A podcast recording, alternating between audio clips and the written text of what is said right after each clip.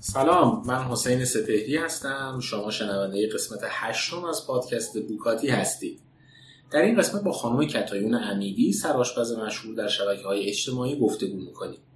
گفتگوی ما درباره فصل هشتم کتاب تکرار هست جایی که مقاصد کاوشی و فعالیت های آشپز نیویورکی وایلی دوفرزنه مورد بررسی قرار گرفته. کتایون تعبیر جالبی از مفهوم شکست داشت. بسیار بسیار خوش صحبت و خوش بیانه و گفتگو کردن باهاش خیلی لذت بخش. تجربه های متنوع و عقبه خانوادگی جالبی رو درباره خودش برامون تعریف کرد و فکر می‌کنم که این خوشمزه ترین اپیزود فصل اول ما باشه. پیشنهاد می‌کنم رسیپیایی که کتایون دربارهش صحبت می‌کنه و امتحان کنید. یه خبر خوب هم برای علاقمندان به کتاب داریم. به پیتزا بوک dot ir مراجعه کنید کتاب تکرار را انتخاب بکنید و موقع ورود کد تخفیف با کد تخفیف bookatti یک 20 درصد تخفیف داشته باشید برای خرید کتاب تکرار. B O O K A T T I یک. این کد تخفیف رو وارد بکنید و 20 درصد تخفیف برای خرید کتاب تکرار از سایت پیتزا بوک بگیرید.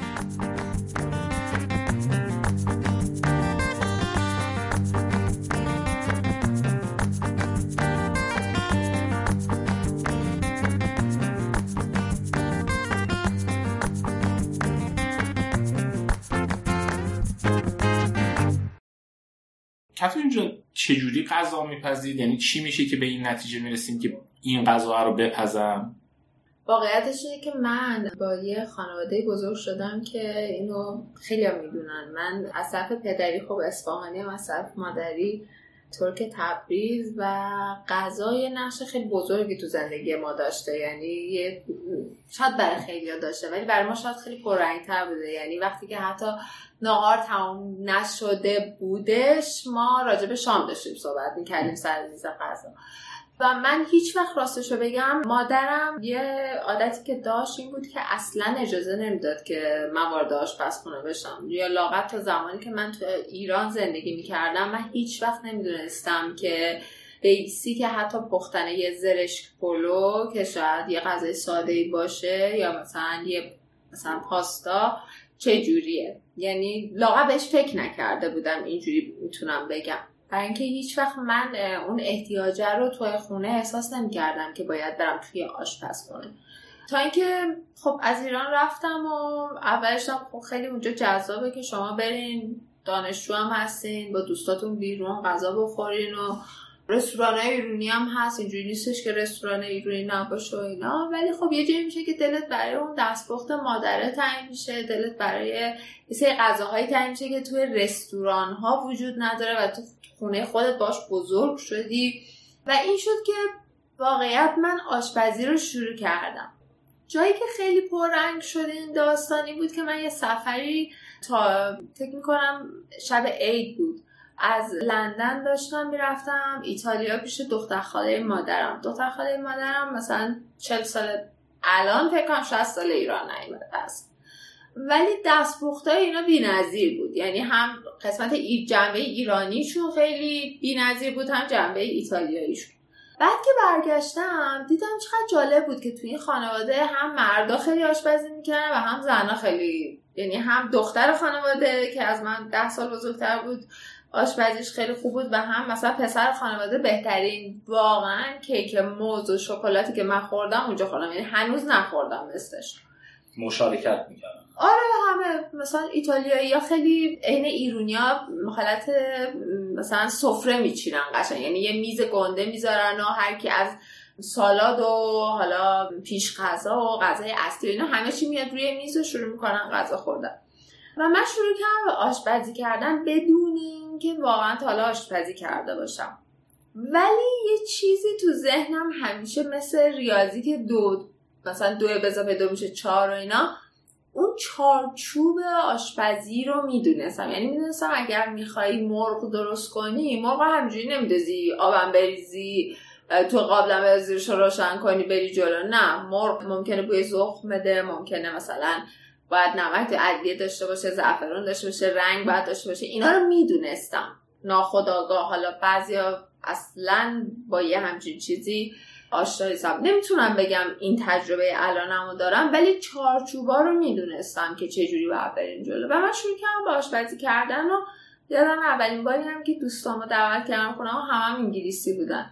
که اومدن و خیلی سپرایز شدن که وای تو مگه آشپزی می‌کنی و چجوری و اینا. خواستم من هی این کار رو ادامه دادم توی زمان دانشجویی. ولی خب هیچ وقت برای مادرم و اینا آشپزی نمی‌کردم چون وقتی مادرم هم میمد اونجا اون بیچاره برای من آشپزی می‌کرد.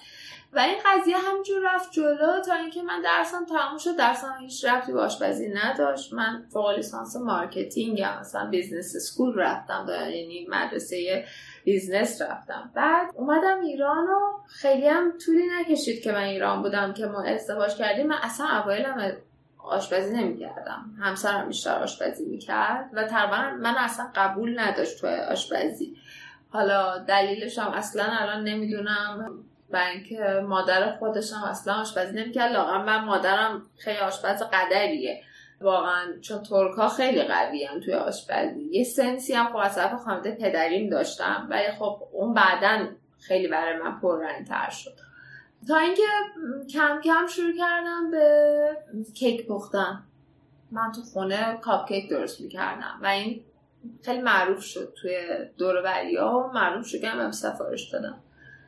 و این همچون رفت جلو رفت جلو رفت جلو و بعد دیگه کیک شد یعنی کاپ کیک شد کیک کیک شد تارت تارت شد دسر و همینجور این رفت جلو تا اینکه به یه جایی رسیدیم که مثلا برای مهمونی های ذوقی داشتم که هر دفعه یه جدیدی درست کنم که مثلا کسی تو تهران نخورده باشه. تقریبا اینجوری شروع شد. حالا اگه بخوام برسم قسمت حرفه ایش تا قبلش واقعا فقط همینا بود. یعنی من برای مهمونیام هیچ وقت غذا بیرون نمی‌گرفتم. هیچ وقت هر کی خونمون حتی کوچیکترین چیزی که بخواستم جلوش بذارم دوست داشتم یه چیز خاصی باشه. از اون آبی که می‌خواستم بذارم. مثلا یخامو همیشه توش یه خلبار بهار نارنج و اینا میذاشتم که مثلا یه بویی به آب بده و اینا. یعنی کارهایی که تو ایران میگن کدبانو ولی من فکر می‌کنم یه سنسیه که تو برای خودت و احترام به وجود خودت و طرف مقابل می‌ذاری که با یه غذایی اون طرف و یا با یه نوشیدنی به اون طرف احترام بذاری. خیلی اعتقاد دارم که حالا یه جمله که خیلی میگن غذا آدما رو باعث میشه که به هم وصل بکنه. من واقعا به این اعتقاد دارم که ممکنه دشمنترین آدما رو بذاری ولی یه غذای خوشمزه بذاری. سر اون غذا بتونن با هم خیلی دوست بشن. و واقعا بتونن یه صحبتی رو با هم شروع بکنن. این بوده کل داستان که واقعا ما رسیدیم به وگرنم اگه می‌خواستم شغلی انتخاب کنم باید الان توی یه دونه از این دفاتر بزرگ این مملکت وای میستادم. کار مثلا حالا marketing می‌کردم یا مدیر marketing جایی بودم و اینا. ولی فکرم روزگار برای من یه داستان دیگه ای رو رقم زد. این غذاهای جدیدی که میگید که خیلی مشتاق بودید که برای مهمون ها و اینا بپزید اینا رسپیاشو چجوری در می آوردید اوایل واقعیتش خب از نظر فضای مجازی خیلی دستم باز نبود. یعنی اولا من خیلی آدم یوتیوب نگاه کنی نیستم. خیلی رو یوتیوب خیلی راحتم. میرن نگاه می‌کنن. برای من خیلی خسته کننده بود. برای اینکه نمی‌دونم نصف کارا رو بلد بودم. واسه این وقتی که طرف داشت می‌کرد خیلی برام ساده بود این قضیه که مثلا حالا خب تخم مرغ و سفیده رو از زرده هی می‌زدم جلو. تا اینکه به این نتیجه رسیدم که باید کتاب بگیرم و واقعیتش رو بگم خیلی از ها اصلا نمی‌تونن از روی رسپی نوشته آشپزی بکنن. باید ببینن. ولی من خیلی از روی نوشته راحت آشپزی می‌کردم. اولش اینجوری شروع شد. اول اول اولش به غیر از غذای ایرانی که خب قاعدتا بلد بودم اصلا تو انگار تو وجودم بود یا اگه یه چیزی نمی‌دونستم با یه تلفن از مادرم می‌تونستم بپرسم. غذایی که غیر ایرانی بود و بیشتر از روی کتاب یعنی یه کتاب میخریدم. یادم اون موقع اول خب دلار انقدر بالا نبود. خریدن کتاب انگلیسی برای من من راستش با اینکه تا دیپلم ایران بودم ولی خوندن کتاب مثلا آشپزی انگلیسی برای من خیلی راحت تره می‌رفتم کامیران و ازشون کتابای آشپزی میخریدم. خیلی هم دارم. یعنی الان یه کتابخونه گنده ای از مجموعه مثلا آشپزی مختلف. یعنی از ایتالیایی فرانسوی اروپای شرقی حتی روسیه. جایی که واقعا مهد آشپزی هستن. هندی چین فار ایست که طرفای چین و ژاپن و اینجور جاها میشه. من شروع می‌کردم میخوندم ولی لزوما همون رو تکرار نمی‌کردم. توی غذا. توی شیرنی پزی داستان خیلی فرق می‌کنه. توی شیرنی پزی شما باید روی اندازه برین جلو. من اینکه انقدر ماهر باشین که دیگه بدونید. که مثلا که من اول واقعا خیلی سخت بود برام. مثلا وقتی می‌دیدم تو یه رسپی زده یک پیمانه و یک دوم پیمانه واقعا رو می‌رفتم جلو. ولی الان که دیگه خب خیلی این کار می‌کنم می‌دونم که چه کم و زیاد بکنم و اینا. یعنی بعد چندین سال. بعد این کم کم باعث شد که من هی بخونم بخونم بخونم بخونم. بعد هی متدای جدید رو شروع کنم نگاه کردم و خب توی این قسمت خیلی به من اینستاگرام کمک کرد بخاطر اینکه من می‌رفتم نگاه می‌کردم و اون موقع بازم هنوز اینستاگرام انقدر ویدیو نداشت بیشتر عکس بود. ولی خب بعد می‌رفتم دنبالش تو گوگل میگشتم که مثلا خب اینو چه شکلی مثلا ژله فلان چیزو در آورده برای غذای این مدلی و اینا. واقعیتش میگم بیشتر با خوندن بود یعنی انگار تازه دوباره نه به اون جدیت میگم جدی بودنش رو حالا تو ادامه بحث هم میگم ولی تا یه جایی خوندنه به من خیلی کمک کرد. یعنی من اینو واقعا به همه میگم. میگم درسته یه انستیتوت یا یه مدرسه خیلی می‌تونه به شما کمک کنه. ولی ما الان تو قرن 21 انقدر دسترسی داریم به اطلاعات مجانی توی این دنیا که شاید واقعا یه علاقه و یه پشت کاری پشت یه چیزی باشه نیازی به دانشگاه رفتن نباشه نیازی به خرج کردن 8 هزار یورویی نباشه که یه مؤسسه بری یه دوره آموزشی ببینی. خب اگه باشه چرا که نه خیلی هم خوبه. ولی من فکر می‌کنم که اگه واقعا اون علاقه باشه می‌تونه و اون پشت کاره یعنی واقعا دوست داشته باشی که برسی به اون حد. ولی بیشتر با خوندن بود. یعنی واقعا با کتاب خوندن بود. این قضیه تا مدت های زیادی و بعد که اینستاگرام شروع کرد به ویدیو گذاشتم من خودم هم همون موقع شروع کردم. و شاید جزو اولین کسایی بودم که مثلا ویدیوی آشپزی میذاشتم و خیلی متفاوت تر از خیلی دیگه. و اینکه خیلی مثلا حرف می‌زدم و من اصلا دلم نمی‌خواست حرف بزنم. اصلا دلم نمی‌خواست صورتم دیده بشه. خجالت میکشیدم. و مثلا شروع کردیم گذاشتن این ویدیوهای آشپزی رو و خیلی هم با چیزای ساده شروع کردیم. یعنی اصلا من دلم نمی‌خواست که خیلی پیچیده باشه در که تو ذهن من آشپزی ساده ترین کاره ولی هر کسی با من آشپزی می‌کنه میگه از نظر تو ساده است از نظر ما اصلا انقدر ساده نیست. پیچیده میشه. از نظر اونا خیلی خیلی. یعنی من فکر می‌کنم مثلا یه دونه سس درست کردن خب کاری نداره. مثلا اینو میریزی اینو میریزی اینو میریزی هم می‌زنی یکم شل بشه یا سفت بشه اینو اضافه می‌کنی اینو اضافه می‌کنی نمکشو میچشی. اگه مثلا یکم اینجوری باشه خب اینو می‌زنی. ولی وقتی اینو به یه نفر میگم میگه خب برای تو انقدر آسونه برای ما اصلا انقدر آسون نیست. تا حدی که یه جای داستان چون همسر من فیلم برداری رو انجام می‌داد و مثلا به من یه سری چیزا رو خیلی به صورت واقعا توصیه به می‌کرد مثلا میگو کامرشال ترش بکن این قضیه مثلا یه بار به من گفت یه برنج درست کن یه کته درست کن. خیلی تو این مملکت به عنوان یه آدم جوان کته بلد نیستن درست بکنم مثلا خود و برگشت خودشو مثال زد گفت مثلا خود من نمی‌تونم اگه تو یه روزی نباشی برای دخترمون نمی‌تونم مثلا یه برنج درست کنم. بعد من درست کردم وای چقدر مردم استقبال کردن. و من فکر می‌کردم ایوا همه باید بلد باشن. برنج برنج غذای اصلی ایرانی هست. چطور میشه که یکی طرف بلد نباشه؟ برنج درست کنه چطور چطور کسی بلد نباشه؟ تدیگ در بیاره. و بعد دیدم که نه خب راست میگه. و همین این باعث شد که من یه جای داستان خیلی رفتم قسمت ساده قضیه. ولی چیزی که من خیلی دلم میخواستش که ببرمش جلو این بود که خب خیلی ها هستن که توی این فضا دارن این کارا رو می‌کنن. منم متمایز با کسی نیستم مطمئنا.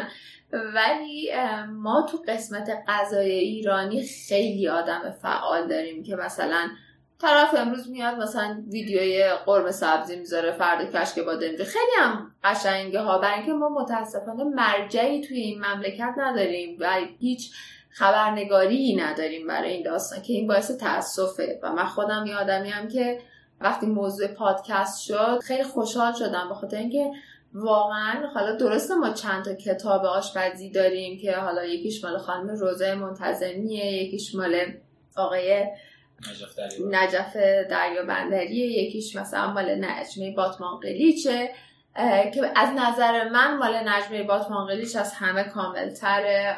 آقای نجات دریا بندری اولا با کمک خانمش مثلا نوشته و بعد وقتی بازش می‌کنی خب مثلا سالاد مکزیکی هم تو شد خب سالاد مکزیکی غذای ایرانی نیست. غذای ایرانی اصیل ما متاسفانه مرجع درستی نداریم. مگر اینکه برگردیم مثلا به دوره یهو می‌بینی یه کتابی می‌بینیم دوره قاجاره. یا مثلا من خودم تو حرفای یهو مثلا شنیدم که مثلا من یه غذای خودم. واقعا خیلی عجیبه اگه اینو بگم. من خودم اینو درست کردم. بعدا که با مثلا امون صحبت کردم گفت به این میگن پله قاجاری و مثلا ام تاج توی اصفهان اینو درست می‌کرده.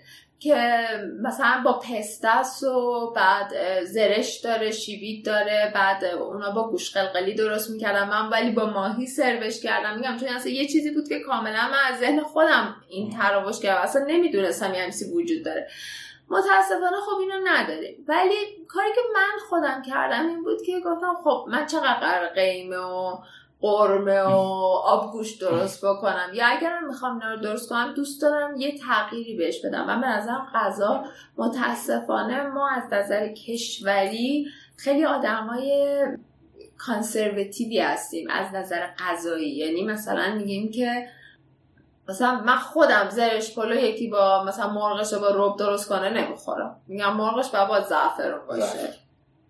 حالا الان بزرگتر شدم اداهام کمتر شده چونم حرفم مثلا حرفه آشپزی می‌خورم. ولی وقتی انقدر تو توی غذا بسته باشی خیلی سخته که این جماعت رو بخوای بیاری بیرون و بگی نه فقط نون و پنیر و هندونه نیست. بغل پنیره می‌تونی ریحونم بذاری می‌تونی نعنا هم بذاری می‌تونی گردو هم بذاری می‌تونی مثلا فلانم بکنی گوجه فرنگی هم خیلی خوشمزه میشه توش. یه سالاد اصلا خیلی معروفه تو ایتالیا مثلا.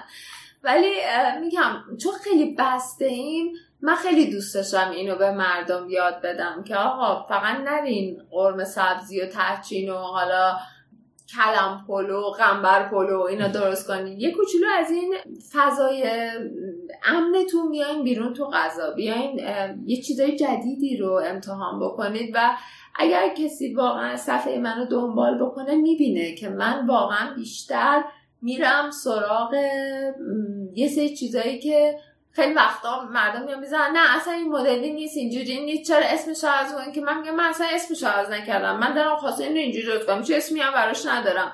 و خیلی غذاهای خارجی یعنی غذاهایی که بیرون از ایرانه مثلا با مشکلات اقتصادی که ما داریم مطمئنا خیلی از ایرانیا نمی‌تونن از کشور خارجن.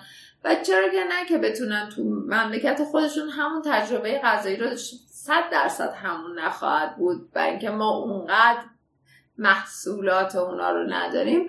ولی باز می‌تونه خیلی نزدیک بشه به اون چیزی که مثلا ماها شاید دلمون می‌خواد بخوریم ولی متاسفانه به دلایل مختلفی که حالا توی این کشور هست به خاطر قیمت دلار به خاطر مشکلات مسافرتی مردم نمی‌تونن برن.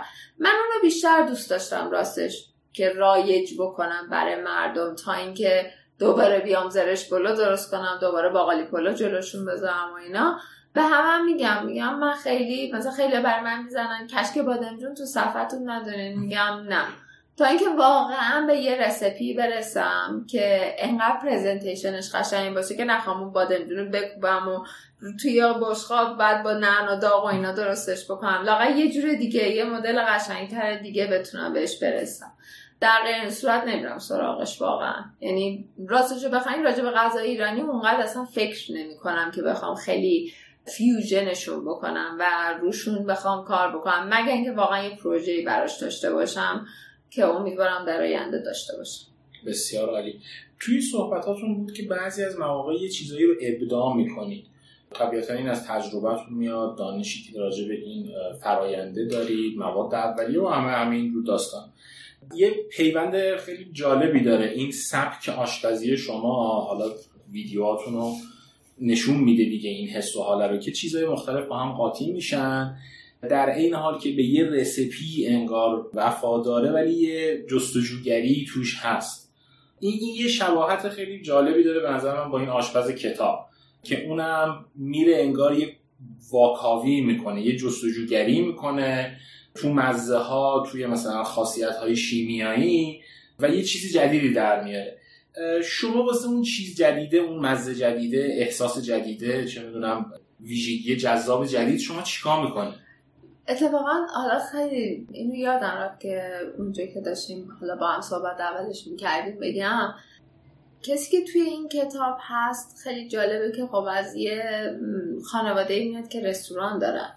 من از یه همچین خانواده نمیام. من یه خانواده خیلی با بکراند تحصیلیات عجیب غریب میام. شاید خیلی راجع من ندونن. ولی یعنی ما هیچ جوره هیچکی فکر نمی‌کرد که من برم سراغ یه همچین حرفه ولی این آدم یه جایی خودشو می‌خواد توسعه بده و برای همین میره سراغ بهش میگن گسترونومی غذا که ببینی مثلا بغل قهوه چی خوب میشه؟ لزوما همه ماها تا میگیم قهوه میگیم شیرینی ولی شاید فقط شیرینی خوب نشه. شاید خیلی چیز دیگه خوب بشه. یا اینکه مثلا توی سس مثلا استیک لزوما سس استیک حتما نباید توش خامه باشه. شاید شما با یه shot اسپرسو بتونین یه سس فوق العاده خوشمزه درست بکنید. این یه چیزیه که من به شخص خب نویسنده توی این کتاب توجه کرده به اینکه این آدم رفته اون کلاس ها رو. من نرفتم اون کلاس ها رو. من خیلی حسی این کار رو می‌کنم.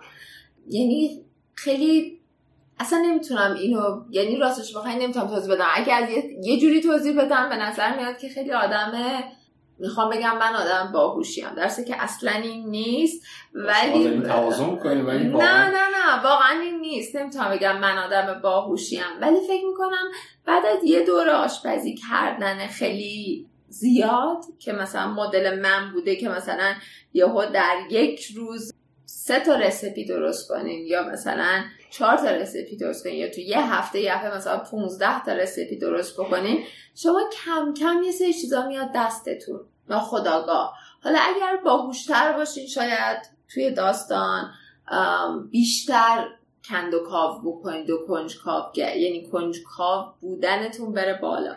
اگر که نه اینو وظیفتون بدونین اصلا دنبالش نمیرین. مثل واقعا یه شغل خیلی عادیه که مثلا الان من و شما اینجا نشستیم شما شاید شغلتون مثلا اینه که نمی‌دونم مثلا کار پادکست بکنین ولی بعد انقدر این کار رو دوست دارین که هی میرین دنبال اینکه خب من اینو چه شکلی توسعهش بدم چه شکلی جالبترش کنم چه شکلی آدمای جالبتری رو بکشم تو این داستان یا چه شکلی این آسونتر بشه برای اون آدمی که داره گوش می‌کنه.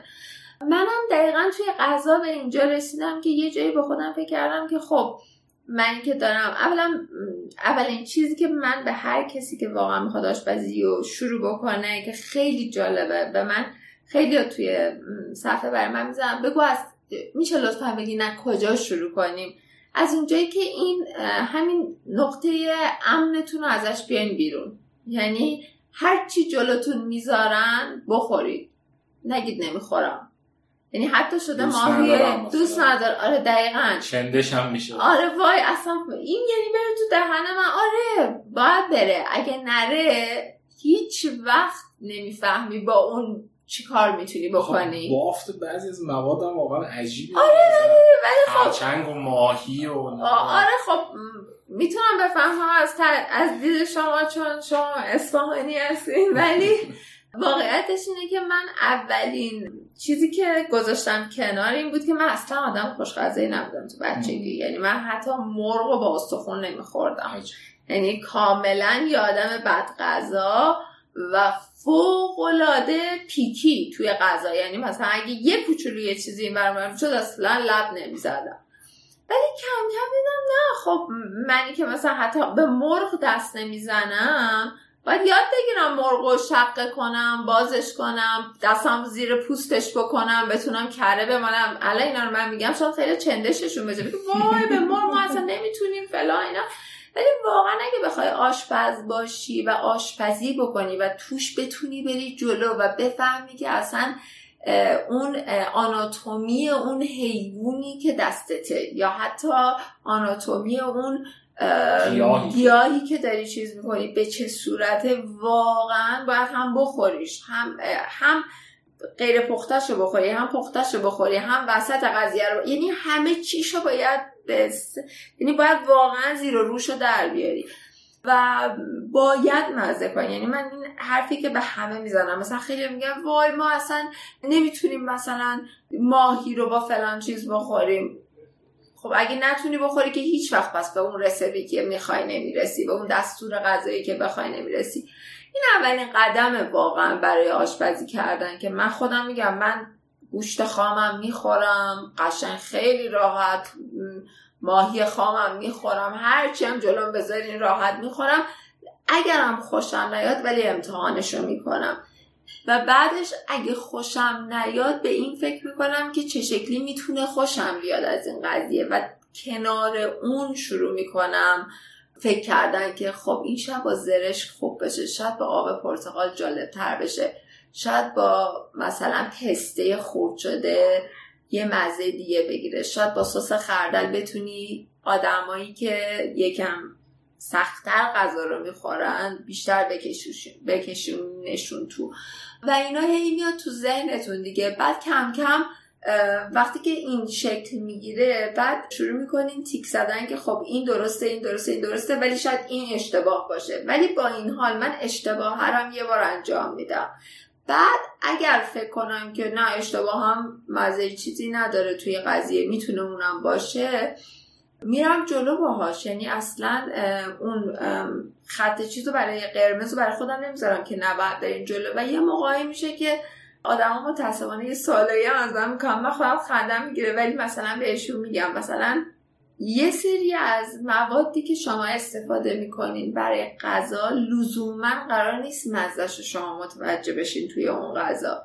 ولی باعث میشه که مزه های دیگه به اون شکوفایی واقعیش برسه. مثلا ما ایرانیا دو سه مدل قیمه داریم. اولا که خب قیمه اصلا یه غذای خیلی ترکیه. قیمه اصلا یعنی چی؟ قیمه یعنی گوشت خوب شده. و اگه برگردیم به عقب قیمه اصلا با نخود درست می شده اصلا با لپه درست نمی شده و اصلا رب بهش نمی زدن گوجه فرنگی از اسمش پیداست. گوجه, فرنگی. فرنگی. یعنی از یه زمانی به بعد وارد این مملکت شده. ما انقدر های مختلفی داشتیم و واقعا مهد آشپزی این مملکت خیلیش برمیگرده به شمال این کشور و قسمت های کوهستانی. به جای مثلا رب گوجه فرنگی از رب انار استفاده می‌کردن از رب نارنج استفاده می‌کردن از رب آلو استفاده می‌کردن. اینا چیزایی بوده که استفاده می‌شده و اینا محو شده توی آشپزی ایرانی. یعنی الان تو خونه من مطمئنم همین پنج نفر بیرون اینجا نشستن بری بپرسین رو به مثلا نارنج دارین؟ یه نگاهی تو میگن رو نارنج چیه؟ مگه نارنج مگه نارنج رو می‌کنن؟ یا مثلا مادرینای من که خوشون ترکن اصلا تو قیمهشون رب نمی‌زنن. به هیچ عنوان. یعنی فقط دارچین و آب گوشت و پیاز مفصل. و مثلا سیب زمینی چیزیه که بعد از جنگ جهانی وارد این مملکت شده. یعنی اینکه روی همه چی سیب زمینی وجود داره اصلا وجود نشه یا مثلا خیلی به اشتباه مثلا بیف استرگاناف رو فکر می‌کنم باید با چیپس سرو بشه. در صورتی که بیف استرگاناف رو من یادم توی لندن یه رستوران آرژانتینی بود که مثلا با برنج سرو می‌کرد یا مثلا با پوره سیب زمینی سرو می‌کردن یا حتی با پاستا سرو می‌کنن. اصلا این مدلی که ما توی ایران یه دیس می‌کشن و بعد روشم یه خربار چیپس سیب زمینی می‌ذارن وجود نداشته. ولی میگم دیگه اینا یه سری چیزاییه که به مرور زمان عوض شده و مردم خوشون رو باش خیلی تطبیق دادن. ولی از اینجا به بعد که میای میگی مثلا بیاین اینو عوض کنین و حالا به خاطر وجود تکنولوژی خیلی نظر میدن که نه این اینجوری نیست. چرا اینجوری که؟ مثلا من اتفاقا ویدیو آخر که گذاشتم دیروز بود فکر می‌کنم یهو خیلی برای ما یه همسایه شمالی داشتیم. اینا همیشه خونهشون دلار داشتن یا دلال یا حالا خیلی اسم نمک دقیقا نمک سبز حتی بهش گیلکی ها میگن. ولی خب من نداشتم. من چاچاق نداشتم سبزی کوهی گیلکی رو نداشتم. ولی دلم خواست یه لحظه بنک من خیلی خیار می‌خورم. اینو تمام دوره من می‌دونم. بلند شدم با سبزی تازه‌ای که داشتم و یه سری سبزی خشکایی که داشتم و بعد به اینکه ترشتر بشه توش مثلا سماق ریختم گلپر ریختم رو به انار ریختم اینا. درسته اون نشد. اصلا من مد... اصلا من خودم خوردم دلار می‌دونم اصلا اون نیست. ولی یه سوسی شد که من می‌تونم بگم یکی از خوشمزه ترین سسایی بود که خودم تو زندگیم خوردم و فقط برای خیار می‌تونی ازش استفاده نکنی. اون یکم گرم بکنی با ماهی که توی فر بذاری اصلا بی‌نظیر میشه. یه بویی بهت میده که اصلا حالا می‌تونی توش گردو هم بریزی که اون سردی رو بگیره از ماهی. یعنی میگم دنیای آشپزی هیچ حدی نداره که ما خودمون رو محدود بکنیم توی این قضیه. ولی توی ایران یه ارقی وجود داره که ارقه به اشتباه هم هست به خاطر اینکه ما همین جوریش داریم خیلی سر اشتباه می‌خوریم توی این مملکت.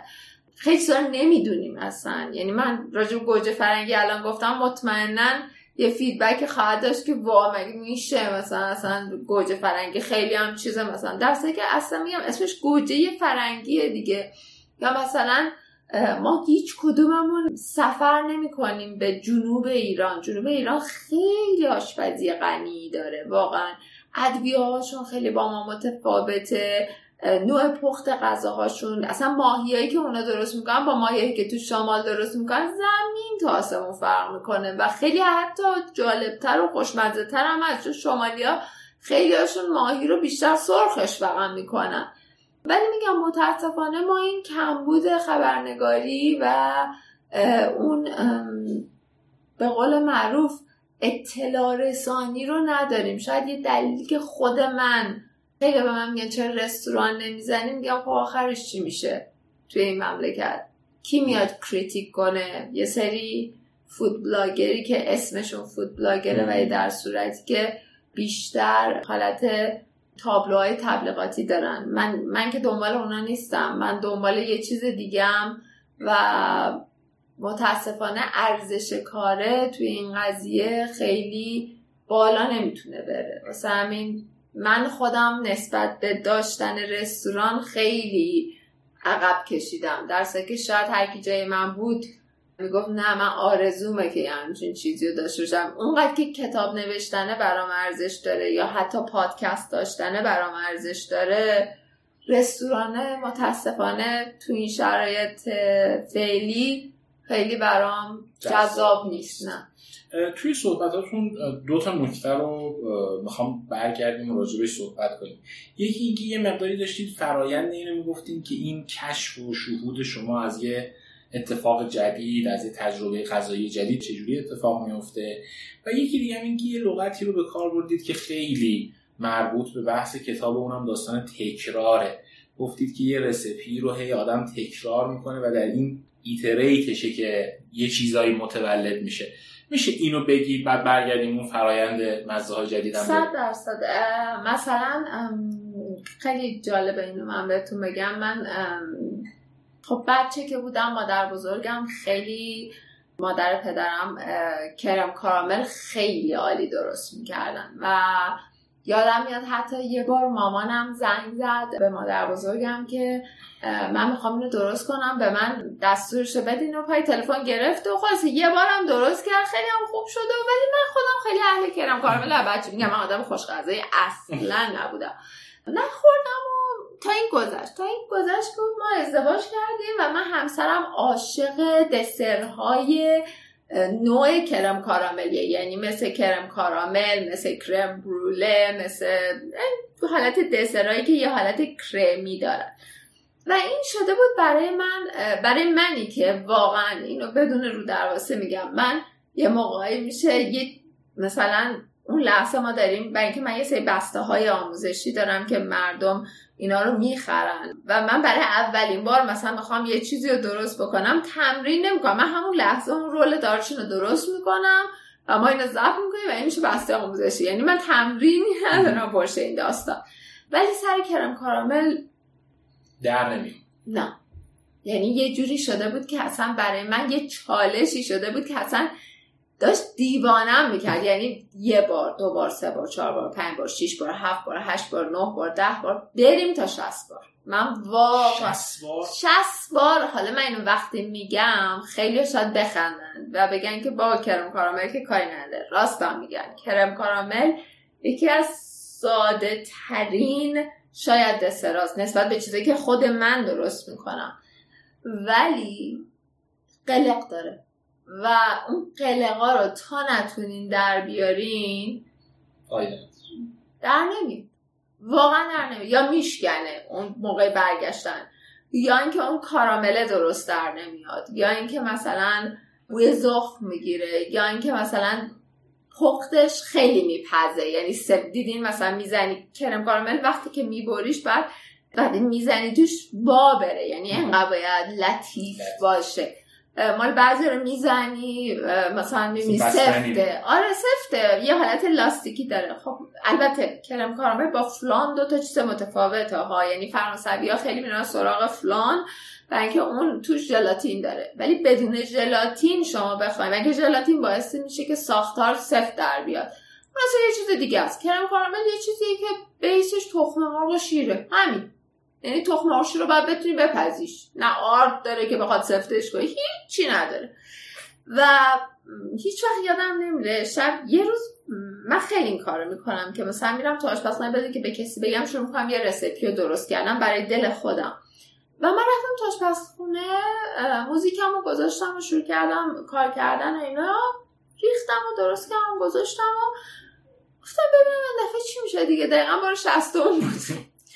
بعد گوشم که یخچال و مثلا 7 ساعت گذشت. رفتم به همسرم گفتم که دقیقا بیا برات یه سپرایزی دارم و اینا. گفت چی و اینا؟ اومد تو آشپزخونه اینو در بردم گفتم کرم کارامله گفت واقعا مطمئنی درست درش وردی و اینا. تازه این آدم کسی که واقعا مشوق اصلیه من تو این داستان بوده. گفتم که فکر می‌کنم نمی‌دونم. خاصه دورش با چاقو تیز قشنگ بریدم و اینا بشقابو گذاشتم روش برش گردوندم. یعنی اون لحظه به خودم گفتم که یا این برگشته چون اصلا هم نمی‌تونید بفهمید. برای سرده و یه جوریه که اصلا حالت افتادنش هم مثل مثلا برنج اونقدر سنگین نیست که آدم متوجه من با یک انگار مثلا الان چیز زندگی یا پای زندگی یا مرگ مثلا. اینو من بلندش کردم وای چی در اومد؟ اصلا انقدر برام یه لحظه یعنی انگار بهترین کادوی دنیا رو به من داده بودن. و بعد اون به این نتیجه رسیدم که خب حالا که من که تونستم رو در بیارم. حالا بذار با تعمای دیگهش بکنیم. به جای وانیل توش بهار نارنج بریزیم. بذار یکم ایرانیزه ترش کنیم. و واقعیتش هم بگم حالا این خیلی جالبه. من با اینکه خیلی آشپزیم مواد ایرانی توشه پرزنتیشن ایرانی نداره. یعنی من برای هر کسی منو طراحی کردم خیلی از محصولات ایرانی استفاده می‌کنم. ولی در آخر اون هینت ایرانی رو دوست دارم توی غذام بدم. بلکه بالاخره ماهیتمونه بالاخره کشورمونه. با همه اتفاقاتی که داره میفته. من خودم به عنوان یه ایرانی فکر می‌کنم که داشتن یک مثلا بوی بهار نارنج توی کرم کارامل شاید خیلی بوی قشنگتری باشه تا یه بوی وانیل فرانسوی. درسته کرم کارامل دسر کاملا غیر ایرانیه ولی شاید به اندازه ما حتی اون اروپایی کرم کارامل نخوره. اصلا ندونه چی باشه. چه بهتر که خب اگه درستش می‌کنی بوی بهار نارنج داشته باشه یا اصلا روش بهار نارنج ریخته بشه. و ایناست. توی تکرار اینا رو آدم یاد می‌گیره. توسعه پیدا کردن مغزه. یعنی وقتی که من 20 بار این اتاق بچینم بعد 20 بار شاید به این نتیجه برسم که خب جایی نه اگه بزنم اینجا راه رفتن آسون میشه. توی آشپزی هم دقیقا همینه. دفعه اول یه اشتباه می‌کنی دفعه دوم یه ولی دفعه بعدش می‌فهمی که نه این تکرار باعث میشه که راه تو یه جایی آسون تر بکنی یه جاهایی. مثلا من یادم دفعه اولی که کرم کارامل رو درست کردم قشنگ گذاشتم. یک 90 یعنی دقیقه توی فر باشه. ولی از دفعه که دیگه یاد گرفته بودم بعد 60 بار می‌دونستم نه سر یک ساعت و ده دقیقه بعد درش بیارم. یعنی اون 20 دقیقه اضافه بوده. و من اینو رو تجربه یاد گرفتم رو اون تکراره. می‌رفتم تکون می‌دادم و بعد از نظر منطق و ریاضی که تو ذهنتونه اینه که خب این وقتی از چیز در میاد از توی فر در میاد که قرنی سر بشه این ببره توی یخچال و خودشو میبنده. پس نیازی نیست که انقدر پخته بشه که اونقدر سفت بشه. واسه همین این تکراره خیلی جاها مغزه رو باز می‌کنه توی داستان و جرأت به آدم میده. یعنی اعتماد به نفس میده. مثلا دو نفر اگه بزنیم بغل هم دیگه یه نفر سی بار تخم مرغ درست کرده یه نفر تا حالا نکرده.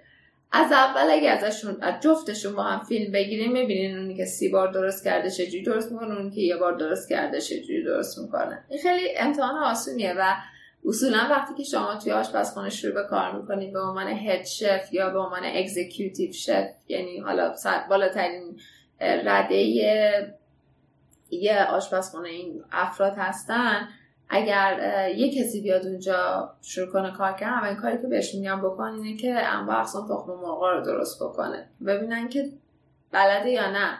یا مثلا من الان یه کسی رو خودم دارم بهش آموزش میدم خیلی جالبه برام که مثلا من تخم مرغ رو درست کردم قرار بود تخم مرغ پوچ درست کنیم که توی آب درست میشه. خب مال من قاعدتا درست من چندین چند هزار بار درست کردم. اون درست که گفت ای چقدر مال من بد شد. گفتم تو دفعه اولته ولی در پنج بار ده بار 15 بار 20 بار تو خونه انجام بدی. می‌فهمی که چه جوری باید اینو در بیاری یا اینکه مثلا یه چیزایی رو راجبش نمی‌دونست. مثلا بهش گفتم که تخم مرغ تازه خیلی بهتره و مثلا تخم مرغای ما تخم مرغ نباید آب داشته باشه بعد آبش رو بگیری. حالا آب گرفتن تخم مرغ خودش یه پروسسی داره که مثلا باید بکنی و اینا. ولی میگم این تکراره دیگه. یعنی یه قسمت از من فکر می‌کنم هر چیزی چون مثلا من پیانو هم می‌زنم از خیلی کوچیکی هم پیانو می‌زنم هر چقدر باهوش باشی. توی هر چیزی. اتفاقا بدتره. برای اینکه اون هوشه باعث میشه یه اعتماد به نفس کاذبی بهتون بده که تلاش بیشتری نکنید ولی اگر یه کوچولو اون هوشه رو نداشته باشین یعنی خیلی خودتون آدم عادی فرض بکنین ولی تلاش و پشت کار داشته باشین و تکرار بتونید بیشتر بکنید خیلی موفق تر از اون آدم باهوشین این لاغت تجربه ای که من تا این سال که امسال میشه چل سالمه واقعا بهش رسیدم. یعنی افرادی که خیلی باهوشن. حالا من راجع به آدمای ژنی صحبت نمی کنم راجع به آدمای باهوش دارم صحبت می‌کنم. من ترجیح میدم بچه خودم اونقدر باهوش نباشه ولی دیسیپلین و پشت کار و تکرار داشته باشه تا اینکه خیلی هوش وحشتناکی داشته باشه. میفهم توی مثالی که کاراملتون یه جایی باز به نظرم خیلی شبیه موضوع کتاب شد. یه بستنی گرمی رو مثال می‌زنه که یه concept یه که تو ذهنشونه و در نهایت هم به نتیجه نمی‌رسه ولی هنوز دارن بهش فکر می‌کنن و می‌خوان بهش برسن. شما تجربه مشابهی داشتین؟ چیزی هست که دوست داشته باشین بپذیدش و هنوز در نیامده باشه مثل این کرم کارامله؟ خیلی عجیب اگه اینو بگم ولی نه. من تقریبا میگم اینو نذار اینو امیدوارم شنوندهاتون نذارن روی اینکه خب این آدم مگه میشه همه چی بلد باشه. ولی من اینو به خیلی هم نمیگم اصلا. یعنی اصلا واقعا نمیگم. شاید اینجا دفعه اوله که دارم اینو میگم. واقعا. ولی دقیقا بحث آشپزی برای من هیچی نشدن نداره. یعنی خیلی عجیبه این داستان. برای خودم عجیبه. یعنی اگه واقعا علم الانم رو نسبت به خودم داشتم شاید هیچ وقت مدرسه business school نمی‌رفتم. از اول می‌رفتم culinary school و شاید الان یه شغل خیلی بالایی می‌تونستم داشته باشم توی یه هتل درجه تو لندن یا تو فرانسه و اینکه واقعا برای من نشد. نه تنها چیزی که منو خیلی توی چالش انداخت کرم کارامل بود که البته الانم که به عقب برمیگردم خیلی اوایلش برام مهم نبود برای اینکه خودم خیلی دوست نداشتم. ولی چیزی نیست که واقعا الان سختترین رسپیارم بذارین جلوم متاسفانه یا خوشبختانه درشون میارم. و من اسکیلم رو با اصلا آشپزی هم شروع نکردم. من اسکیلم رو با شیرنی پزی شروع کردم.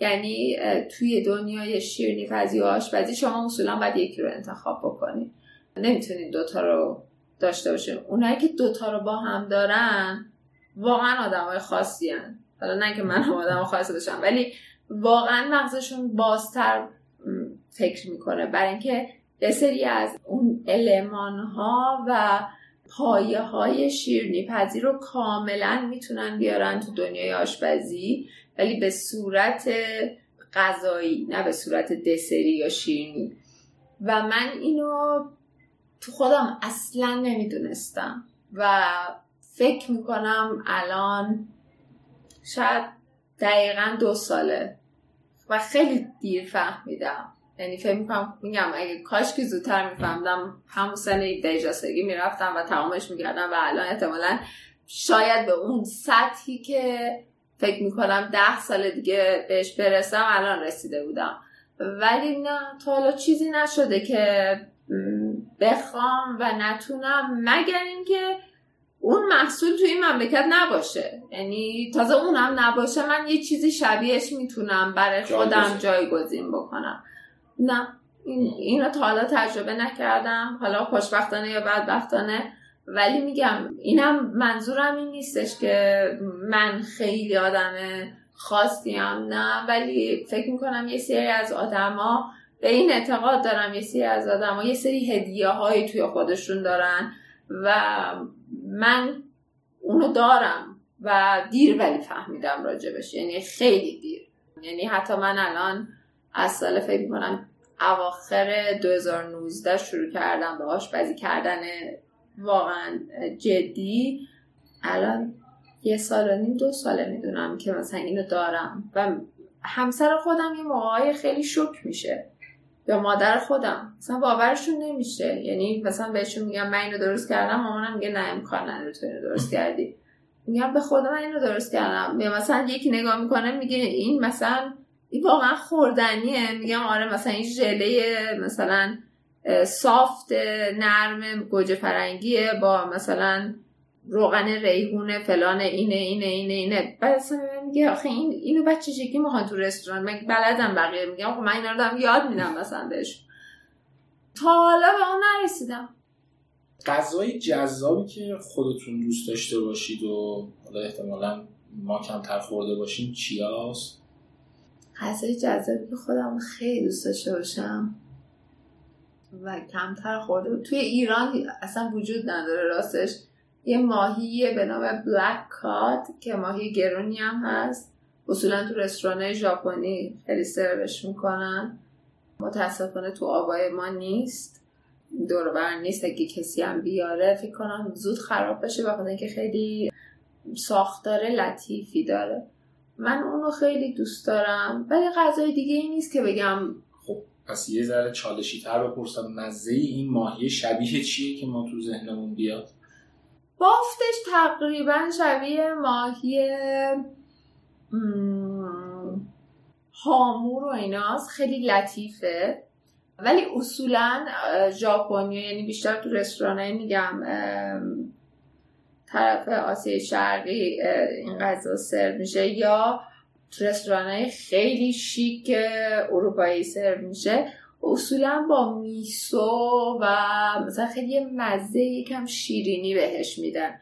چون خودش خودش یه ته شیرینی داره. یعنی خود گوشت دیدین بعضی از گوشتایی که می‌خورین؟ حالا نمی‌دونم چقدر اینو می‌تونم توضیح بدم. برای اینکه من خیلی مزه تا تهش میرم خب مثلا همه تو ایران عاشق مای سفیدن. من حالا برعکس خیلی مای سفید دوست ندارم من مایه جنوب خیلی بیشتر ترجیح میدم. مایه جنوب شیرینن. یعنی وقتی که شما میپذیرنشون باهاشون مشکل اینو ندارین که در کنارشون چی سرو بکنین. هر چی سرو بکنین خوشمزهشون می‌کنه. ولی من فکر نمی‌کنم که استال شنیده باشه با ماهی سفید من فلان سوسوس کردم که خیلی بخوان چیز بکنن از همون سبزی های شمالی می‌کنن توش و زرشک و گردو و اینا و سرخ میشه و میره تو فر و اینا. تازه اونم خیلی شیک کشه وگرنه همونجوری سرخش می‌کنن. پر از نمک و اینا. ما واقعا خوشمزه آره خب خیلی دوست دارم من خیلی ماهی با برنج برای من خیلی عجیبه. مگر اینکه میگم باز به یه سبک دیگه. ولی خب میسو یه چیزیه که یه دانه سویاییه که اینو طی پراسسی مثل پیستش می‌کنن مثل کرمش می‌کنن. تو ایران هم وجود داره بازار بهجت آباد هم از ما اتفاقا تو منوی قبلمون یه ماهی سلمنی داشتیم که با میسو درست می‌شد. من یه ترکیبی درست کردم. البته توش رو به انارم می‌زدم. و اینکه میگم من دوست دارم از محصولات ایرانی استفاده بکنم. و اینم دقیقا همون حالت درست میشه. یکم با احتیاطتر چون خیلی لطافت بیشتری داره و وقتی هم سروش می‌کنن از کف دستم کوچیکتره چون مایه گرونی. این یه غذایی که خیلی دوست دارم یکی از غذاهایی که خیلی دوست دارم که بچه بودم متنفر بودم الان میگم چقدر آدم بیعقلی بودم برای اینکه اون موقع خیلی فراوون در دسترس بود تو خانواده خاویار بود. ولی الان متاسفانه به دلیل قیمت وحشتناک بالاش ازن نمیشه ازش واقعا خورد. ولی چیز دیگه ای نیست. من اتفاقا غذاهای ایرانی رو خیلی دوست دارم. یعنی اگر الان ازم بپرسین غذای ایرانی چی دوست داری قشنگ بهتون میگم. من خیلی هم اصفهانی دوست دارم این غذا رو. عدس پلو با آب گوشت. یعنی من عاشق اصلا این ترکیبم. یعنی درست معدم اجازه نمیده چون من خیلی مشکلات معده ای دارم زخم معده دارم مشکلات اعصاب معده دارم روده دارم. ولی به هم الان بگن مثلا بهترین غذایی که الان بدن چیه؟ میگم آب گوشت به که مثلا خونه عموم درست میشه. با عدس پلو مامانم یا خورشت بادمجون مامانم با مثلا گوشت اوسوبوکو اون برای من دیگه بهشت روزگاره. ولی خب خودم تو خونم این چیزا رو سرو نمی‌کنم. یعنی وقتی که مهمون دارم ترجیح میدم مهمون بیشتر سپرایز بشه و اینکه داره میاد خونه یکی هستی که یه توقع دیگه ای ازش داره و میرم سراغ خشته سختتر که البته به خودم خیلی سخت میگذره برای پختش. ولی جالب. این غذاهایی که حالا توی چه منوهایی که خودتون تدوین می‌کنید چه تو فرایند عادی زندگی احتمالا یه جاهایی مثل همین آشپزی کتاب یه کشف و شهودی داره یه جایی میرید جلو مثلا فکر کنید که نه این مزه خوب نشد یه مقداری تو فرایند برمیگردید عقب و یه تغییراتی می‌دید. یکیشو میشه برام مثال بزنید تعریف بکنید که چه چیزایی رو اضافه کردید یا کم کردید و بعد نتیجه چی شد. یه غذا بود که راستش غذا ایرانی هم بود که من همیشه خورشت کرفس من همیشه می‌دیدم مامانم چجوری درست می‌کنه. خورشت کرفس و مثلا گوشتش رو میذاش میپخت قشنگ با پیاز و اینا و بعد یادم به یه جایی که پخت گوشت می‌رسید کرفس و نعنا جعفری و ایناشو اضافه می‌کرد. منم یکی دو بار همین مدل درست کردم. بعد آخر کار خیلی خوشمزه شده. ولی اصلا واقعا باب دلم نبوده. این نگاش میگم خود چی شکلی شد از نظر من شاید هر که دیگه می‌دید می‌گفت خب این که عادیه خوشی کرفس خیلی هم عالیه خیلی هم خوشمزه است اینا. بعد شروع کردم یکم روش کار کردن. اولین کاری که کردم این که خب اینو خیلی البته می‌کنن. نه جعفری رو کاملا شروع کردم جدا سرخ کردن. حسابی یعنی به حدی که تیره تیره بشه. بعد دومین کاری که مشتی آره حالا من خیلی روغن نمیزم ولی قشنگ اونجایی که می‌دیدم باید روغن اضافه بشه می‌کردم. چون مامان من خیلی روغن نمیریزه. یعنی اصلا راستش ترکای تبریز قرمه سبزیشون خیلی با قرمه سبزی تهرانی ها فرق می‌کنه. خوش کرفسشون هم خیلی فرق می‌کنه. یعنی اونقدر سرخ نمی‌کنن. میگن کیفیت سبزی از بین میره. بعد به اون نعنا جعفری رو به انار اضافه کردم. یه کوچولو هم بهش آب نارنج اضافه کردم. بعد کرفسم رو کاملا گذاشتم کنار. اصلا نریختم اول دوش بعد قورم ریختم توی گوشتم. الان هر کی بشنوه میگه چه آشی درست کرده. ولی اتفاقا بعد نیست. آدم این امتحانش کنم مثلا الان که فصل گوجه سبزه اگر که حالا این پادکست برسه به الان که چه عالی اگه نرسه حتما بگیرن فریز کنن داشته باشن. بعد که گوشتم یکم پخت و اینا سبزی رو ریختم توی اون خورشت رو شروع کرد پختن رو و من اصلا این مدلی آشپزی نمی‌کنم که آب بریزم توی قابلمه در رو بذارم زیرش هم چیز کنم و برم. من خیلی آب کم کم به خورشت اضافه می‌کنم. یعنی مثلا اگر بند دو بند انگشت ما آب داریم همون باید برسه به یه بند انگشت بعد دوباره میرم. یکم دیگه اضافه می‌کنم. یعنی راستشو بخواین خودم بهش میگم عشق بازی با غذا. یعنی این کاری که مادر بزرگم هم می‌کرد. مادر مادرم که اونم طرف بود. یعنی 20 بار می‌رفت بالای غذاشو میمد هم می‌زد بو می‌کرد. من قشنگ دستم می‌گیرم اینجوری میدم بالا که بوشو بفهمم. بعد یه کوچولی که گذشت پودر قوره اضافه کردم. گرد لیمو ترش اضافه کردم. یا همون لیمو امانی به قول معروف. بعد این پخت. این پخت تازه به اونجایی که پخت تازه کرفس رو ریختم توش. کرفسی که ریختم توش یه ده دقیقه یه رو که گذشت کرفس خیلی زود نرم میشه.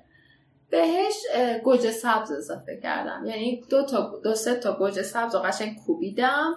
انداختم توش. دو، یکی دو تا همین جوری درسته انداختم نکوبیده. نکوبید انداختم توش زیرش کم کم کردم. یکم دیگه هم آب اضافه کردم. خب بوش که خیلی خوب شده بود نمک و ایناش هم تست کرده بودم. خیلی خوب شده بود. اون روغنی هم که باید مینداخت روش انداخته بود به خاطر اون تفت نعنا جعفری. بعد با خودم فکر کردم که یه چیزی کم داره خدایا. من خیلی موافقه یعنی فکر می‌کنم این بیشتر از زمانی خیلی مد شده که ایرانی ها می‌خوان ثروتشون رو نشون بدن که زعفرون به همه چی می‌زنن. زعفرون اصلا چیزی نیستش که شما بخواین توی خورشته مثلا سبز اصلا دیده نمیشه. حالا به برنجش می‌تونم بفهمم ولی به خورشش اصلا نمی‌تونم بفهمم.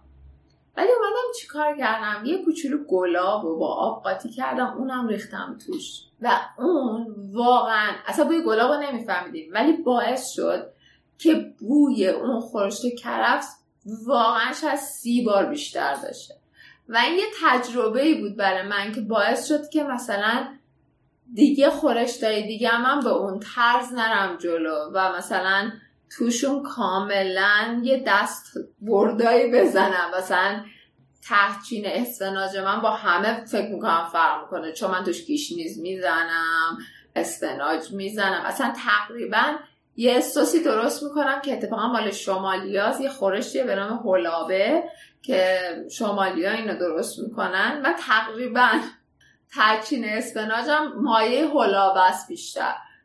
بنک انقدر خوشمزه است که به نظر من همون حس خوش اسپناج رو میده ولی کاملا یه ترشی و یه خوشمزگی توش داره که حتی بدون گوشت هم خوشمزه است. واسه همه میگم بعد اون تجربه کاملا این قضیه برای من عوض شد که لازم نیست حتما همون کاری که مامانت می‌کرده تو هم بکنی تو غذای ایرانی. یه اصطلاحی به کار بردید که باز همین آشپزی کتابم راجبش صحبت می‌کنم با غذا بازی کردن و با قابلیت های غذا بازی کردن. چی میشه که این اتفاق میفته جرقه های اولش از کجا میاد؟ از همون تکرار. یعنی من واقعا میگم دیگه مثلا من یادم میاد دفعه اولی که تحچین درست کردم خیلی روی اون اصول تحچین رفتم جلو. مرغ و پختم گذاشتم کنار بعد حالا از استخون جدا کردم. حالا که الان که اصلا من با فیله درست می‌کنم چون دخترم نمی‌خوره. ولی خب خوشمزگی اصلا تحچین و زرش اینه که به استخونشه. ولی خب درست کردم گذاشتم کنار رو بعد برنجه رو مثلا اون تیکه که بعد برای زیر میرم قشنگ با ماست و اینا مثلا همون جوری که مامانم گفته بود درست کردم. ولی بعد چند دفعه که گذاشت بود اصلا کی این قانون گذاشته؟ ما که ما میگم متاسفانه مرجعی هم نداریم که بگم اصیل ترین تحچین اولین بار کی کجا تو کدوم کاخ تو کدوم چه می‌دونم سلسله کجا درست شده. یادم میاد دفعه اولی که اومدم تحچین رو مثلا درست بکنم بعد از مدت ها تمام اولا آب مرغم رو بیشتر گرفتم. یعنی قشنگ گوشتم مرغ پخت و آب مرغ رو بیشتر گرفتم و بعد که مرغ در آوردم آب مرغ گوشتم یکم قلیز بشه. گوشتمش کنار. بعد اون مایری که درست کردم من همیشه مثلا ماست فقط مثلا ماست پرچرب می‌زدم. بعد دفعه گفتم چرا ماست پرچرب فوزم بذار قاطیش کنیم. ماست چکیدم زدم. ماست پرچربم زدم. بعد زعفرون زدم. بعد یک کوچولو آبم زدم. آب جوش. بعد زعفرونم هم حسابی زدم و اینو قشنگ هم زدم گوشتم کف قابلمه. در که خیلی قاطی می‌کنن اینو. و مثل کیک درش میارم من این کارو نمی‌کنم. حالا این خیلی سلیقه ایه من دوست دارم که یه قسمت برنج سادم باشه. لایه دیده دقیقا لایه لایه دیده بشه. بعد اون آب مرغه رو گذاشته بودم کنار. مرغمو که چیدم خب ما دو سه مدل تحچین خیلی داریم. من حالا تحچین خیلی مورد علاقم. تحچین مدل شیرازیه که وسطش یازداغ میاد بادمجون میاد زرشک میاد و اینا. حالا اون روز اون روز اینو نمی‌خواستم درست بکنم ولی ترچین مورد علاقه واقعا اونه.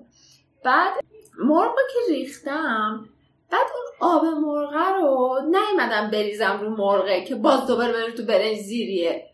برنج رویه رو با آب مرغ آب مرغم کاملا قاطی کردم گذاشتم یه دو تا کرم گذاشتم و یه زعفران کوچولو هم دادم و بعد بردم. بعد که من مامانم اتفاقا خونمون اومده بود گفت چقدر خوشمزه شده. گفتم من برعکس اینکه شما همه چیو میدین تا این دفعه نصف کردم همه چیو ولی میگم اینا یه چیزایی که توی همون تکرار آدم واقعا یاد می‌گیره که مثلا هم من اینکه میگم آشپزی رو به عنوان بعضی آشپزی رو به عنوان فقط یه فرایند سیر شدن نگاه می‌کنن که خب اونو خیلی اینجوری یعنی من می‌تونم بگم هفتاد درصد آدم شاید واقعا این مدلی که فقط براش فرق نمی‌کنه. وایسادم می‌تونه یه نون و پنیر بخوره. ولی من واقعا یه نون و پنیرم می‌خوام بخورم گوجه فرنگیمو خورد می‌کنم خیارمو می‌ذارم شاید روش سماقم بریزم یه کوچولو روغن زیتونم بریزم.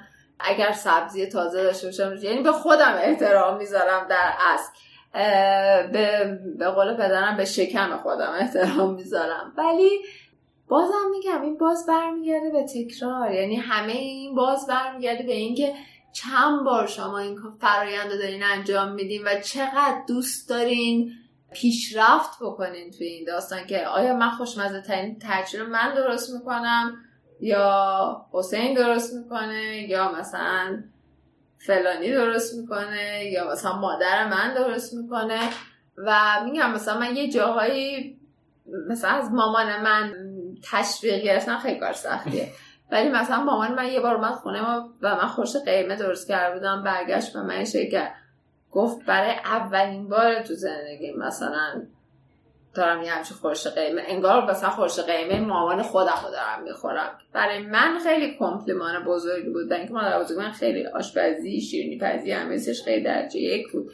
ولی اینا میگم همش تکراره دیگه. یعنی چیزی نیست که من بخوام الان بگم که یه دستور عمل خاصی داره. اون علاقه هست اون پشت کاره هست اون تکرار است که آدم رو میرسونه به اون چیزی که واقعا شاید بخوای تغییر ایجاد کنی توی اون دستور اصلی که بهت یاد دادن از روز اول.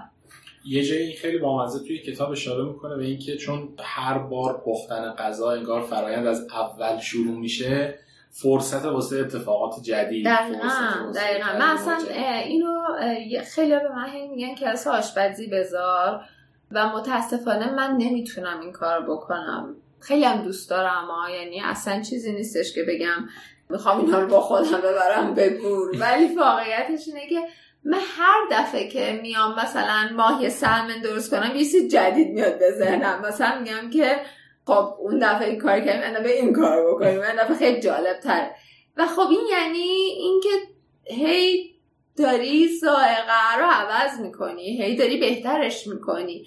و یه آدم اینجوری هیچ وقت نمی‌تونه کلاس بذاره. یعنی برای آدما یعنی مگر اینکه هر دوره که می‌ذاره همه همونو بیان. چون این مایه سلمنه با مایه سلمنه پنج بار بعد مطمئنا متحول تر شده.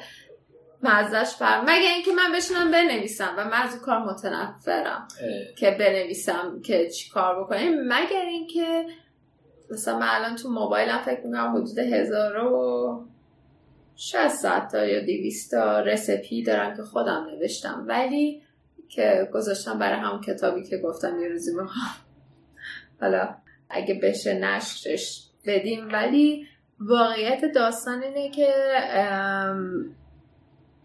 بدیش اینه که یعنی خوبیش یه چیزه که خب همیشه به یه جدید می‌رسی. بدیش اینه که همیشه با خودت در یه رقابتی هستی که همیشه بهتر بشی. من این رقابت با هیچکی ندارم اما توی این دنیا. خیلی عجیبه آدم اینو بگه. شاید ولی بعدیش اینه که هیچ وقت خودت راضی نیستی. و این البته برمیگرده به یه بخشی که من خودم فکر می‌کنم یعنی فکر نمی‌کنم. اینو دکتر بهم گفته من تقریبا خیلی به طور جدی OCD دارم و کسایی که OCD دارن با خودشون خیلی رقابت می‌کنن. یعنی برای بهبود شدن کارشون خیلی این داستان رو هی می‌خوان بهتر کنن هی بهتر کنن هی بهتر کنن هی بهتر کنن. و امیدوارم یه جایی به یه آرامش نسبی خود من برسم. ولی کار سختیه که بخواین هی بهتر کنین. و باز از نظرتون اونقدر عالی نشده. یه اصطلاح بامزه ای رو استفاده می‌کنه مهدی مقیمی واسه ترجمه کتاب. اونم اینه که یه وردی داره این آشپز ما. که آشناها رو ناآشنا و ناآشناها رو آشنا می‌کنیم ما. که حالا واسه فرم غذاها و مزه های غذاها و اینا. شما وردی دارین برای آشپزی خودتون؟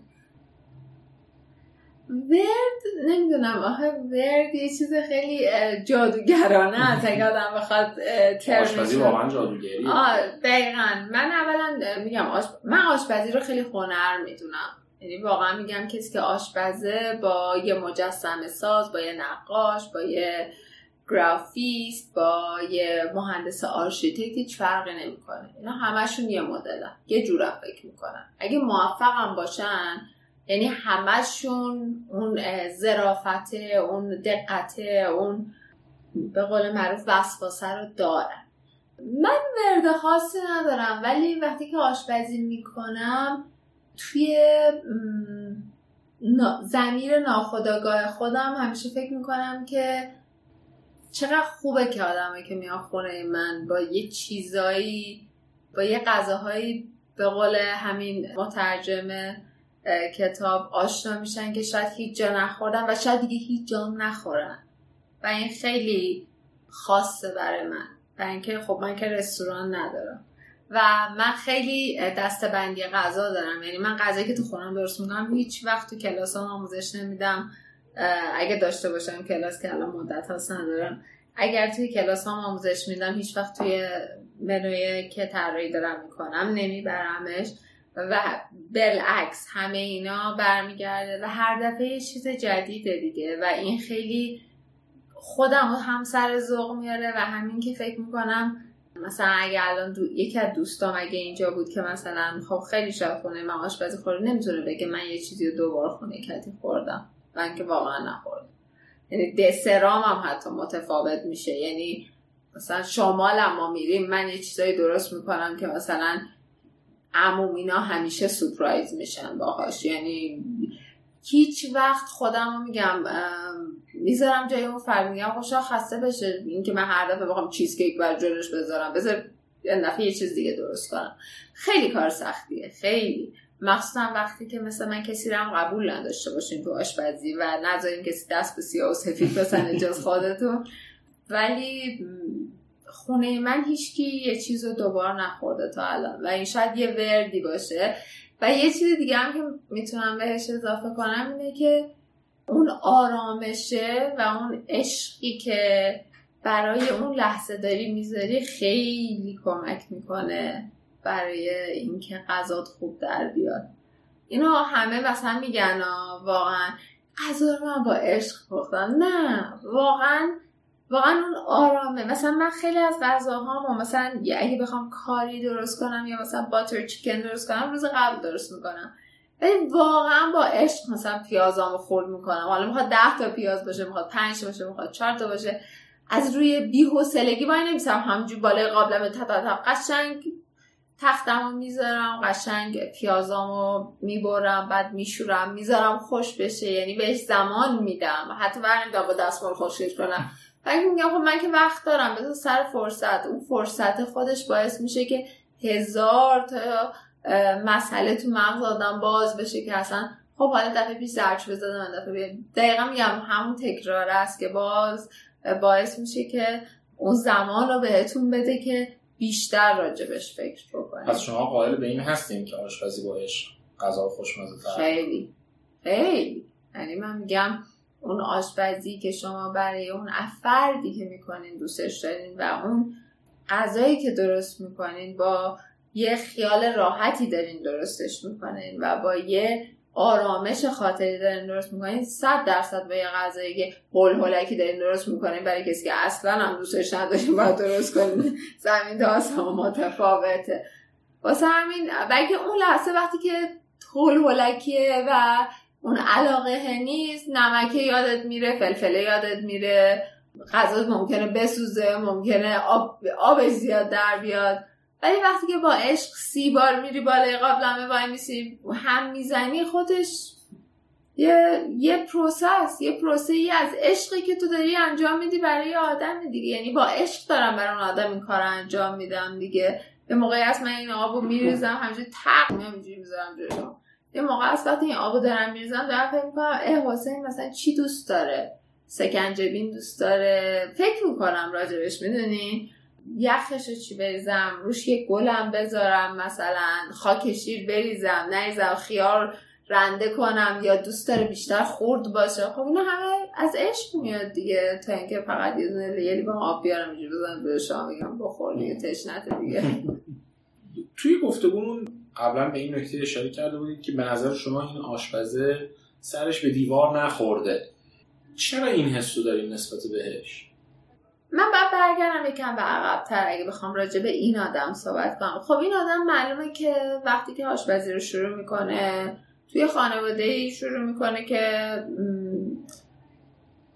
base خانواده یه business ی رو داشته. یعنی اینجوری نبوده که نون نداشته باشه مثلا غذا بخوره یا مثلا بدبخت بیچاره باشه. پس توی خانواده بزرگ شده که از اول آشپزی رو دیده و حرفه آشپزی رو دیده یعنی بهش آشنا بوده. اینکه خیلی توش رفته خیلی قابل ارزشه و اینکه خیلی فرار می‌کنن از کار پدرشون و مثلا میرن دنبال یه کارهای دیگه. ولی من راجع خودم اگه بخوام صحبت بکنم و بعد برسیم به اینکه چرا من فکر می‌کنم این آدم شکستی نخورده من روزی که آشپزی رو شروع کردم تقریبا حالا انگلیسا یه ضرب مسئله دارن که وقتی که می‌خوای وقتی مجبور میشی یه کاری رو انجام بدی که دیگه راهی جز خوردن به دیواره وجود نداره این راه برگشتی نداره یعنی شما این یعنی you are against the wall. یعنی دیگه نمی‌تونی بری جلو نمی‌تونی برگردی. انگار توی قبری هستی. و من تو مرحله از زندگیم بودم وقتی که آشپزی رو شروع کردم. حالا خیلی ظاهر منو می‌بینن فکر می‌کنن از نظر مالی از نظر خانوادگی از نظر اجتماعی توی سطحی قرار دارم که شاید دارم الان این حرفا رو می‌زنم خیلی حرفای بی خودی باشه. ولی هر کسی خودش می‌دونه تو زندگیش چه اتفاقاتی میفته من واقعا تو اون شرایط بودم. نمی‌تونم بگم شکست خورده بودم. خودم یه چیزی رو ول کرده بودم و رسیده بودم به اون مرحله تو زندگی. و بعدش هم که شروع کردم شکستی نخوردم چون بیشتر پیشرفت کردم تا شکست. در مورد این آدمم چیزی که من احساس کردم این بود که خیلی آدم قوی بوده. یعنی اصلا آدمی نبوده که مثلا تمام زندگی شاید دست بده و یهو برسه به نقطه زیر صفر. و این مثالم زدم که الان اگر این کتاب نوشته می‌شد بعد از کرونا و با یه آدم دیگه مشابه این آدم مصاحبه می‌کردن شاید اون آدم به خاک سیاه نشسته و اینکه خیلی از آشپزهای بزرگ دنیا مخصوصا توی امریکا مخصوصا توی قسمت شرق امریکا مجبور شدن رستوران خیلی عجیب غریبشون رو ببندن. یعنی طرف 20 تا رستوران داشته با چه اسمی مجبور شده ببنده و اینکه اصلا سیستم دیگه عوض شده. دیگه اصلا کسی حاضر نیست بره مثلا توی آشپز توی رستوران مثلا 70 80 90 متری بشینه غذا بخوره. این آدم از نظر من شکستی نداشته. شاید شکست رویایی داشته. اون رو من نمی‌دونم. توی مغزش نیستم. منم خیلی شکست رویایی دارم داشتم توی پروسه کاری. ولی شکست اونجوری که یعنی از دیدگاه من شکست اونیه که شما ورشکست بشید واقعا. از نظر هم روحی هم مالی هم خانوادگی. داغون یعنی دیگه داغون مطلق. داغون مطلق. و این آدم نداشته اینو. یا اگر داشته اینجا ذکر نشده و چیزی که برای من جالب بود راجع به این آدم که این با همه اتفاقاتی که براش توی مراحل مختلف میفته باز یه روزنه پیدا می‌کنه. پس اگه اون روزنه رو پیدا می‌کنه پس شکسته اونقدر سنگین نبوده. این نظر شخصی منه. من میگم وقتی که یکی خیلی شکست سختی می‌خوره اصلا تو دیگه پاشه. میگم هر کی تو ذهنش معنی شکست, شکست یه چیزیه. من اگر مثلا بزرگترین رستوران پاریس رو داشته باشم اگه یهو با خاک یکسان بشه من شاید دیگه نتونم پاشم. ولی اگر پاشم پس اون شکسته بوده. من از اون یه چیزی یاد گرفتم. و رفتم یه جای دیگر زدم. حالا با یه concept دیگه با یه فرم دیگه با یه سری آدم دیگه. ولی این آدم تمام نقاطی که داره صحبت می‌کنه اولا تیمش رو حفظ کرده. یعنی حتی تو اون دونات فروشی هم با تیم قبلیش داره کار می‌کنه. و این خیلی ارزشمنده. برای اینکه ما این متاسفانه لاگژری رو تو ایران نداریم تیم شما شما رو ول می‌کنن وقتی می‌خورین زمین. پس این آدم آدم خوشبختی بوده. یا لاغه افرادی که باش کار می‌کردن خیلی آدمایی بودن که بهش وفادار بودن و حتما توش یه چیزی دیدن. پس شکستی نخورده. شف به تنهایی شف نیست. آشپزخونه به قول معروف ارکستر سمفونیه. وقتی ارکستر سمفونی از هم نپاشه پس شما شکست نخوردین. اگر اون کسی که چلوتون رو می‌زنه اون کسی که پیانوتون رو می‌زنه اون کسی که ویولونسلتون رو می‌زنه اونا برن و شما تنها بمونید با من رهبر ارکستر. بله. شما شکست خوردید سخته دوباره اون تیم رو جمع کردن.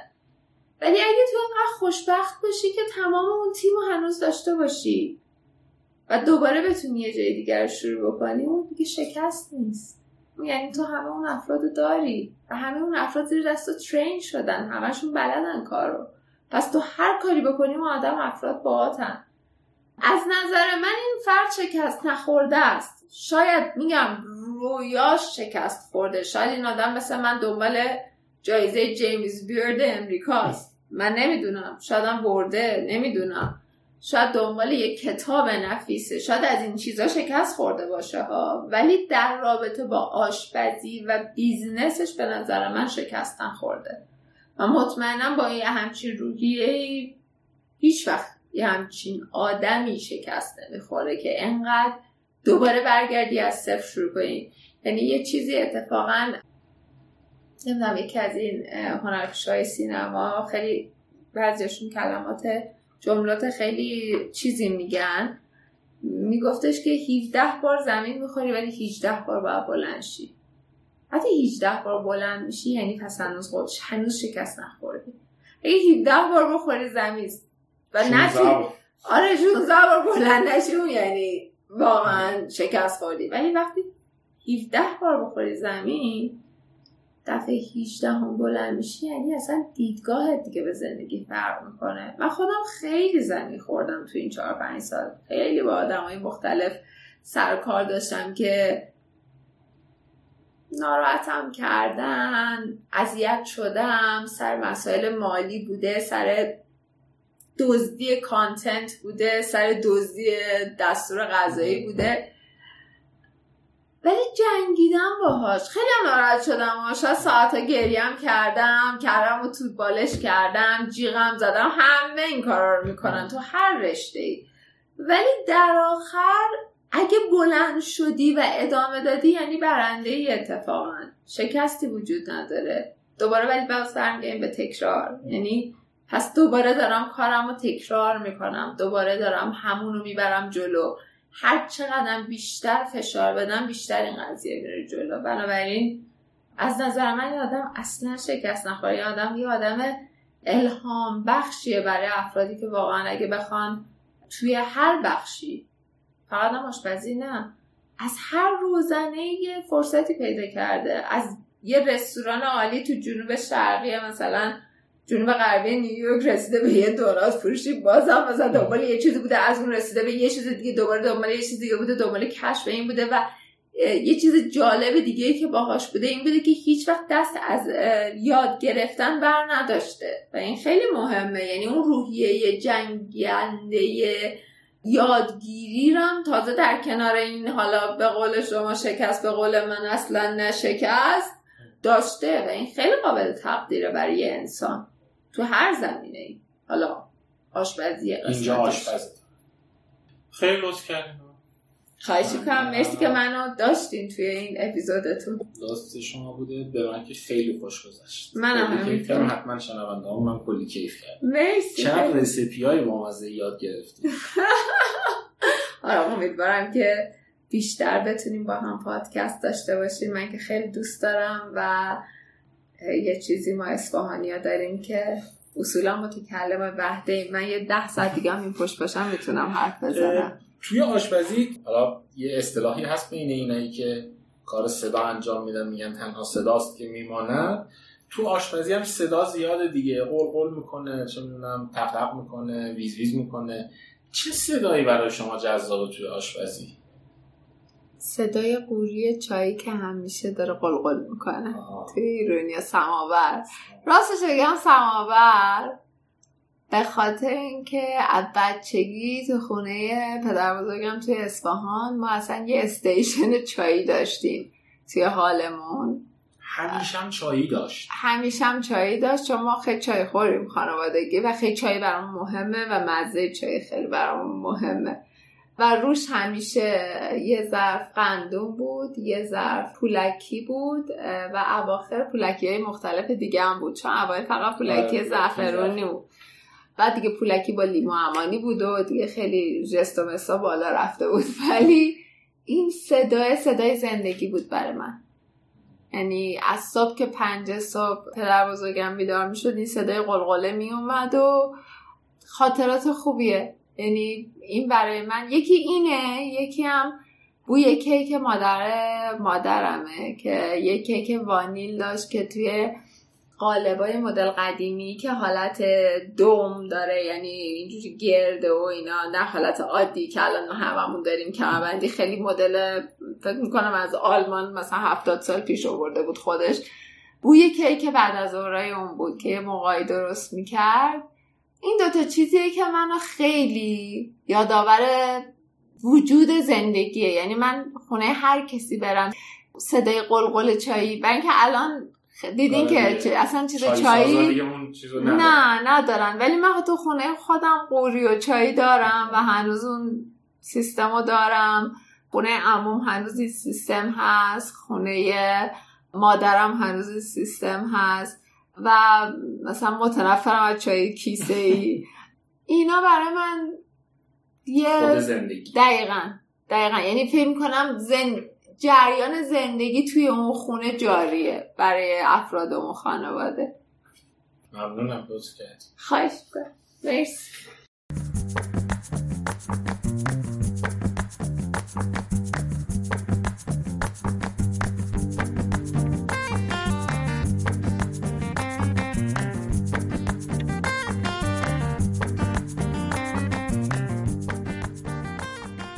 ممنونم که تا اینجا شنونده ما بودید. قسمت هشتم از پادکست بوکاتی رو شنیدید. این قسمت آخرین قسمت از فصل اول ما بود. در فصل آینده سراغ کتاب خودباوری در خلاقیت ترجمه فارسی از کتاب Creative Confidence که توسط انتشارات آریانا قلم منتشر شده خواهیم رفت. تشکر می‌کنم از صالح برادران امینی برای حمایتش از رسول شکرانی و بچه های سکنج که میزبان ما برای ضبط این اپیزود بودند. تشکر می‌کنم از آقای احمد برپشتی مدیر انتشارات کتاب وارش. این کد تخفیف 20 درصدی برای شنوندگان پادکست بوکاتی رو در اختیار ما قرار دادن. مشتاق خوندن و شنیدن نظرات شما درباره فصل اول پادکست بوکاتی هستیم. لطفا نظرات خودتون رو ما به اشتراک بگذارید. و ممنونم که ما رو به دوستان خودتون معرفی می‌کنید. روز و روزگار خوبی داشته باشید. تا بعد.